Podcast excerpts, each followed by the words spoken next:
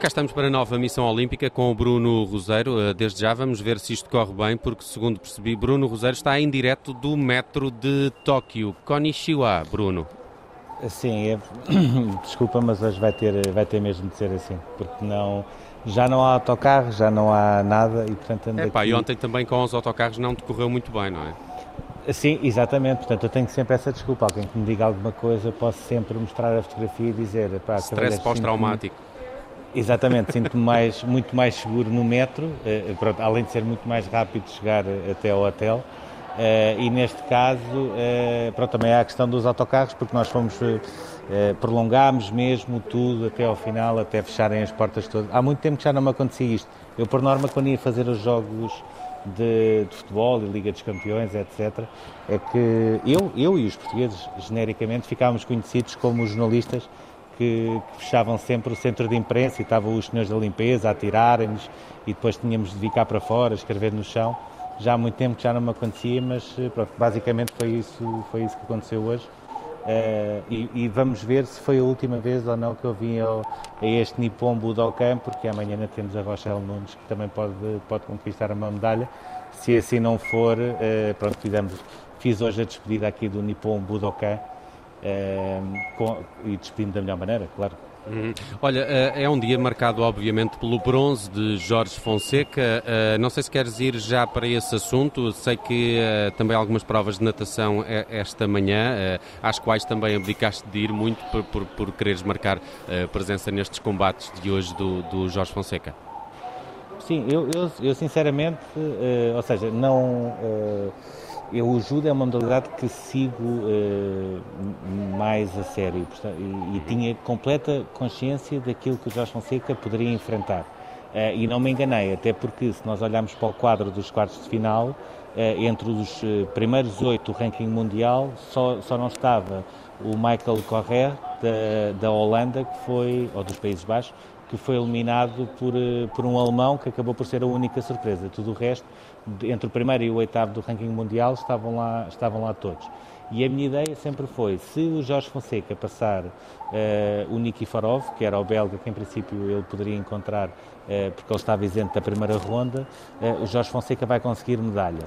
A minha dúvida era a que horas é que poderia ser esse combate do Nikiforov, com o Nikiforov, porque está sempre muito dependente daquilo que acontecer nos combates uh, que antecedem a entrada em, em, em ação do Jorge Fonseca. E, portanto, acabei por abdicar da natação.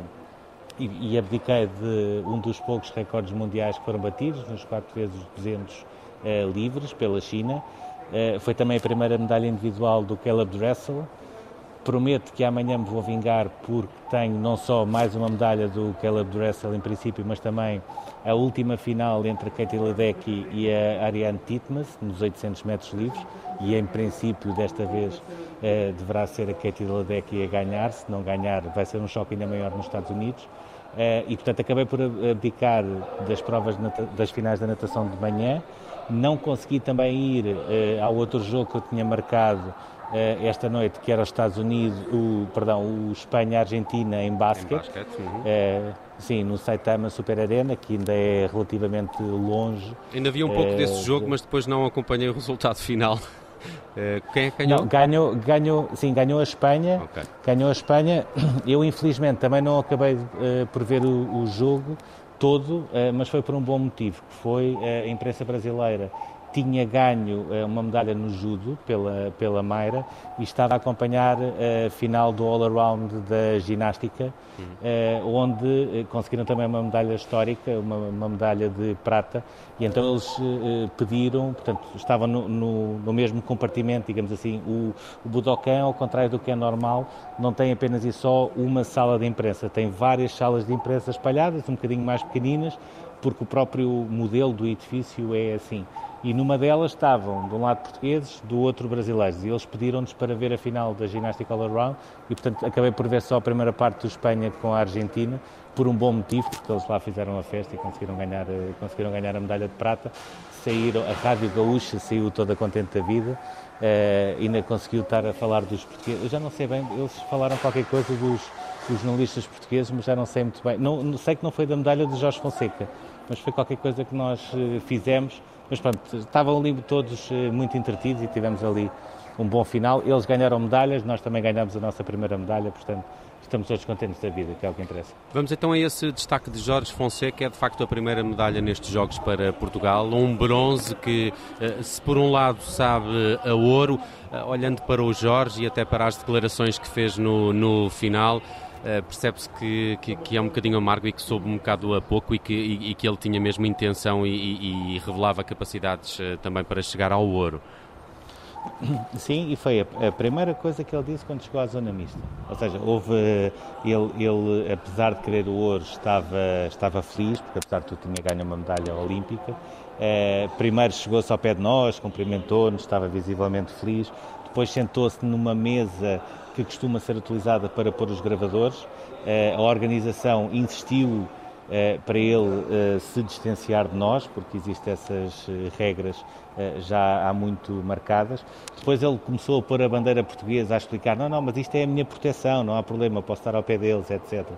E a organização, não, não, não, portanto é aquilo que nós já temos falado naqueles dias, se existe uma regra, por mais absurda que ela possa ser ou por mais uh, inócua que ela possa ser, é sempre para cumprir, e foi isso que, que aconteceu. Uh, e a primeira frase que ele disse quando chegou foi uh, sim, estou feliz, ganhei uma medalha, mas uh, não ganhei a medalha de ouro e portanto já estou a pensar uh, nos Jogos de Paris uh, e em ganhar a medalha em dois mil e vinte e quatro.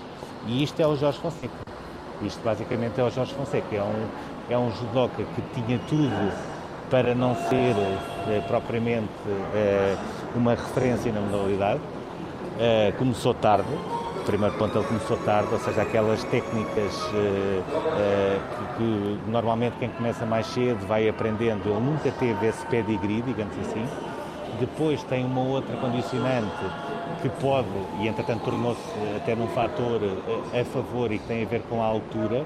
Uh, ele dentro da categoria de menos cem quilos é provavelmente, entre os principais judocas, o mais baixo deles to, dele, de, de todos eles, mas aquilo que ele fez foi utilizar exatamente esse, o facto de ser mais baixo e ter um centro de gravidade mais baixo uh, para ter um tipo de judo que consegue surpreender os adversários, ou seja, desde, desde que não consigam fazer a pega por cima, é muito complicado mandar o Jorge Fonseca ao chão e ele já não pode dizer isso. Em relação a, aos, ou melhor, os seus adversários já não podem dizer isso porque basta ele conseguir uma pega forte com a explosão que ele tem, com a força que ele tem, eh, facilmente consegue marcar o Azares e Pons, eh, mas fica sobretudo isso, ou seja, estava eh, hiper bem disposto, contou algumas histórias, eh, por exemplo, que a mãe lhe, só hoje já lhe tinha ligado umas dez vezes, eh, inclusivamente houve um dia que lhe ligou de madrugada a perguntar o que é que ele estava a fazer, porque ele andava no Instagram, é, ou seja, e teve de ser estava ele... A controlar, sim, teve, estava a controlar Jorge Fonseca. Sim, estava a controlar tudo, estava a controlar tudo e depois ele é que teve de explicar, não mãe, mas é que aqui há uma diferença horária de oito horas, não, eu não estou no Instagram de madrugada. É, portanto, foi contando essas histórias todas, é, fez uma promessa sobre tudo isso, ou seja, quando lhe perguntámos... É, se ele iria dançar, portanto ele tinha feito a promessa de dançar o Pimba se ganhasse a medalha de ouro. Como ganhou a medalha de bronze, perguntámos se ele iria dançar alguma coisa. Aquilo que ele disse era, se eu dançasse alguma coisa era Kizomba, mas eu prefiro uh, esperar e, e dançar Pimba nos Jogos Olímpicos de dois mil e vinte e quatro. E, e quando ele mete uma coisa na cabeça é difícil falhar e parece-me que é isso que vai acontecer. Parece-me também que grande parte uh, dessa, dessa, dessa confiança nele, nele próprio é muito, uh, é muito instigada pelo seu treinador, do, do qual tu também uh, falas uh, aqui no, no, no site do, do Observador, o Pedro Soares. Uh, ele acabou durante o combate que deu o bronze um, a ser convidado a sair, não é, da zona onde estava, porque estaria a comunicar demais com, com o Jorge Fonseca, ou fê-lo durante Sim. uma parte do combate em que não é, em que não é permitido uh, fazê-lo. Uh, mas há aqui também esta, esta personagem um bocado backstage, o, o Pedro Soares, como um grande mentor para, para este deste fenómeno que é o Jorge, que é basicamente o que tu escreves aqui no artigo. Sim, ou seja, em resumo é um bocadinho, uh, o Jorge Fonseca não sabia que queria ser judoca e o ex-judoca é que fez o Jorge Fonseca um judoca, é um bocado por aí. Tudo aquilo que o Jorge Fonseca é hoje é, é basicamente alguém que tem um talento especial, que tem uma ambição e uma vontade de trabalhar enorme e que é moldado por alguém que também passou pela categoria dele. Pedro Soares uh, quando era judoca também passou pela categoria dele.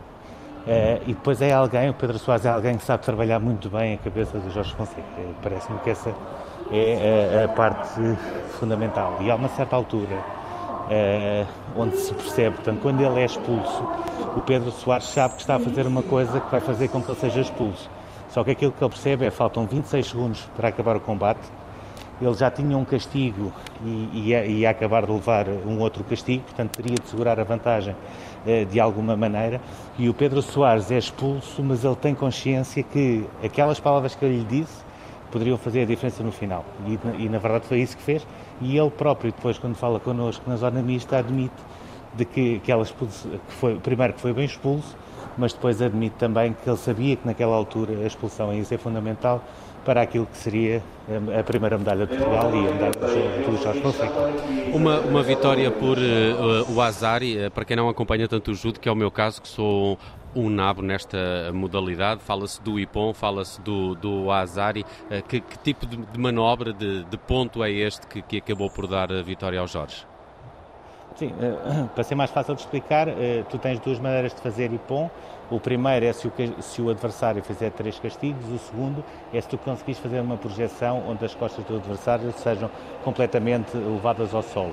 Neste caso o Azari é meio ponto, se tu fizeres dois Azaris é o equivalente ao Ippon, uh, e foi isso que ele fez, ou seja, aproveitou numa altura onde até estava de, de, de língua de fora, digamos, cansado, eh, a levar as mãos aos joelhos, aquilo que ele fez foi conseguir buscar força para fazer uma boa pega, perceber que podia ter a oportunidade de atacar e conseguir aquele meio ponto que depois acabou por ser determinante eh, para tudo o resto. Muito bem, um Azari que vale bronze. Dois wasabis é um Ippon, não é? Sim. Dois wasabis, do, ok. Sim, dois, dois wasaris é Ippon. Há wasaris, o wasabi. O wasabi é aquilo que eu peço sempre com o gengibre. Não, o wasabi é aquilo que, que vem sempre que pedimos sushi, mas mandamos sempre para o lado. Eu, pe- eu peço não, sempre eu a dobrar. Eu, t- eu também. Eu, eu também. peço sempre a dobrar. Eu, eu gosto. também. Eu também. No acaso também. Muito é, bem. Ó oh Nelson, então tu tens de me enviar a tua morada que eu para a próxima vou enviar para ti. Eu isso para Sim. mim não, obrigado. Aquela espécie de sabonete para a boca, não é? Enfim. É, é assim, é, é mesmo isso, não poderia ter uma descrição melhor. Muito bem, uh, Bruno Roseiro, rapidamente, não sei se consegues uh, rapidamente perspectivar o dia de amanhã, uh, principalmente no que toca às uh, cores nacionais, ou, ou quais são os teus destaques para, para este novo dia de Jogos de Tóquio? Não, o principal destaque uh, em relação a Portugal, temos a Rochelle Nunes no judo, temos também o António Loné na, na canoagem, mas na parte do slalom, eh, não aquela canoagem que nós estamos habituados de velocidade do, do Pimenta e de todos os outros, eh, e começa também o atletismo. Eu diria que o grande ponto fundamental é em termos de, de dos, daqueles que são os grandes ícones da, dos Jogos Olímpicos, é, por um lado, é um dos dias mais fortes a nível de finais da natação, por outro vai começar o atletismo. Há também uma dúvida que eu acho que me, ou cada vez mais acho que já não é dúvida, que é se existe alguma possibilidade da Simone Biles ainda fazer alguma das finais dos aparelhos, porque ela nesta, até agora a única confirmação que existe é que ela tinha desistido do all-around, ainda não desistiu propriamente da final dos aparelhos, mas parece-me que eh, já não vai haver mais Simone Biles estes Jogos Olímpicos, eh, e parece-me que essa, ou seja, o facto de ela não ir às finais vai ser uma das notas dominantes daquilo que foram estes Jogos Olímpicos. Muito bem, está perspectivado o dia de amanhã nos Jogos Olímpicos de Tóquio. Bruno Roseiro, editor de desporto do Observador, em direto do Metro de Tóquio. Tiago, ficamos a saber do que metro. O Metro de Tóquio tem um cuco. Eu ouvi várias vezes tem, um e, cuco. E, e consegues, porque isso anda tudo em silêncio no metro, não é, Bruno? Só, normalmente só os ocidentais não. É que falam uns com os outros no metro, não é? E, sim, isso, mas, parece mas, mas eu parece-me... Eu estou sempre a descobrir coisas. Primeiro descobri que há aqui carruagens dedicadas e só, uh, apenas e só a uh, mulheres, que eu não sabia. Uh, e depois uh, descobri também que não se pode falar de telefone, portanto estamos, e, estamos, continuamos a dar grandes exemplos pois, aqui. Pois não, mas eles, eu acho que eles dão... Tem, tem direito mas a, um carruagem, a carruagem está vazia, diga-se de ah, okay. passagem. Okay, okay. Muito bem, Bruno. Muito bem. Bruno Roseiro em direto de Tóquio, do Metro de Tóquio, mais uma missão olímpica. Arigato, Bruno. Até amanhã. Obrigado, até amanhã, Nelson.